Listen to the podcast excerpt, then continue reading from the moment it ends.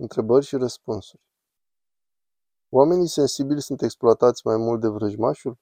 Cum să avem grijă și să folosim această harismă a sensibilității și să devenim mai puternici? Da, să ne deschidem către Dumnezeu, către Hristos, să fim sensibili cu Hristos și cu Maica Domnului. Unde au ajuns sufletele botezate de Sfântul Ioan Botezătorul, dacă acela era doar un botez al pocăinței și nu primeau Duh Sfânt? În iad. Toți au ajuns în iad, inclusiv Sfântul Ioan Botezătorul. Numai după Hristos au mers în rai cei care doreau raiul. Cum să ne păstrăm reperele în societatea de azi? Prin distanțarea de lume și atenția la noi înșine. Cum ne putem apăra de atacurile și energiile demonice? Și cum le putem identifica pentru a ne feri de ele? Prin spovedanie și împărtășanie.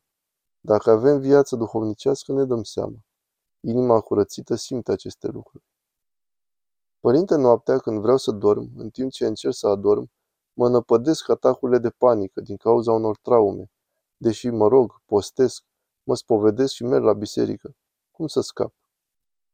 Să spui că are grijă Dumnezeu. Dacă El dorește, îți dă un atac de cord și totul se termină. Nu se va întâmpla. Fii simplu în credința ta. Fă cruce și nu crede gândurilor. Ce înseamnă să fiu simplu în credința mea? Să nu întrebi în continuu de ce și să nu supraanalizezi. Cum să înțelegem faptul că am primit har după măsura darului lui Hristos? Că Dumnezeu ne iubește de săvârșit. Avem și răspunderea analogă însă.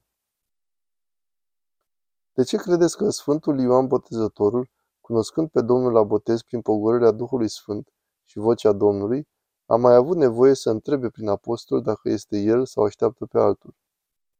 Nu era pentru el. Era pentru apostolii respectivi care nu credeau că Hristos este Mesia. Ce înseamnă a avea conștiința curată în privința lucrurilor materiale? Să nu ni se lipească inima de nimic material. Cum să reușesc să ridic mintea și inima către Dumnezeu? Depărtându-ne de lume în inima noastră. Ce asceză, în afară de posturi, ar putea face mireanul? Ascultare și rugăciune. În timpul viețuirii noastre pe pământ, Putem ajunge la starea duhovnicească de a simți că ne-am pocăit îndeajuns? Niciodată nu ne pocăim îndeajuns.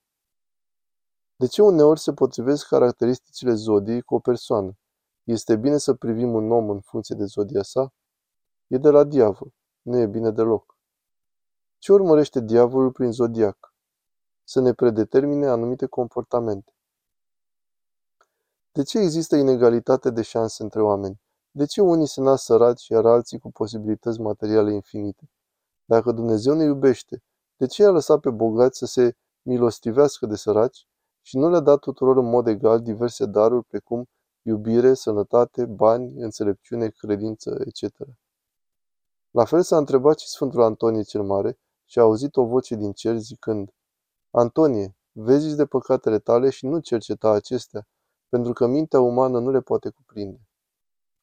Sunt lucruri foarte complexe care țin de libertatea fiecăruia dintre noi, de interacțiunile interumane și de faptul că suntem foarte, foarte diferiți între noi, fiind mădulare unii altora.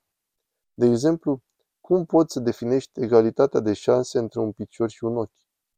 Iată, te-am întrebat un lucru mult mai simplu, care dacă le extrapolăm la toate submădularele sau celulele sau țesuturile întregului organism, obținem o întrebare a cărei complexitate depășește mintea noastră. Da, așa este și dincolo de asta Dumnezeu vede toate lucrurile în veșnicie. El dorește maximizarea fericirii în veșnicie, nu aici pe pământ. Părinților, cum e cu spăratul rufelor în perioada bobotezei? Avem discuții aprinse în familie. Unii spun că nu se spală, alții că nu scrie nicăieri această rânduială. Cum e? Îmi cer scuze pentru deranj, dar avem această problemă de ani de zile. Se spală fără nicio problemă. Sfințirea apelor nu se referă la acest aspect, și niciunde în tradiția Sfinților Părinți nu se menționează despre această găselniță românească. Îi este mai de folos unui om să-și lege o piatră de grumaj și să se arunce în mare decât să-ți mintească pe cineva. Înseamnă că păcatul de a-ți minti pe cineva este mai mare decât sinuciderea? De ce totuși Mântuitorul spune asta? Nu, pentru că din păcatul minterii cineva poate să iasă prin pocăință. Desigur, ca să arate gravitatea păcatului. Însă mai există și un alt motiv. Cineva se smintește de o persoană care, cel puțin în opinia lui, este considerată mai presus decât cel care se smintește, din vari motive, cunoștințe, poziție socială sau și religioasă, etc. Domnul spune că este mai bine să-și lege o piatră de moară care să-l tragă în jos și să se arunce în marea mulțimii din care a ieșit, adică se, să fie la fel cu ceilalți, decât să-ți mintească prin superioritatea sa pe care nu o are sau nu o folosește cum trebuie. Cititul din Sfânta Scriptură ajută la curățirea minții? Da, însă trebuie făcut în biserică și cu cunoașterea Sfinților Părinți care au tâlcuit-o. De unii singuri poate fi periculos. Toți ereziarhii s-au dus în iad cu Biblia în mână. Citat duhovnicesc. Singura speranță de salvare de înșelare și erezii, de invențiile și capcanele oamenilor vicleni și ale diavolului sunt rugăciunea, pocăința și smerenia. Sfântul Iosif Isihastu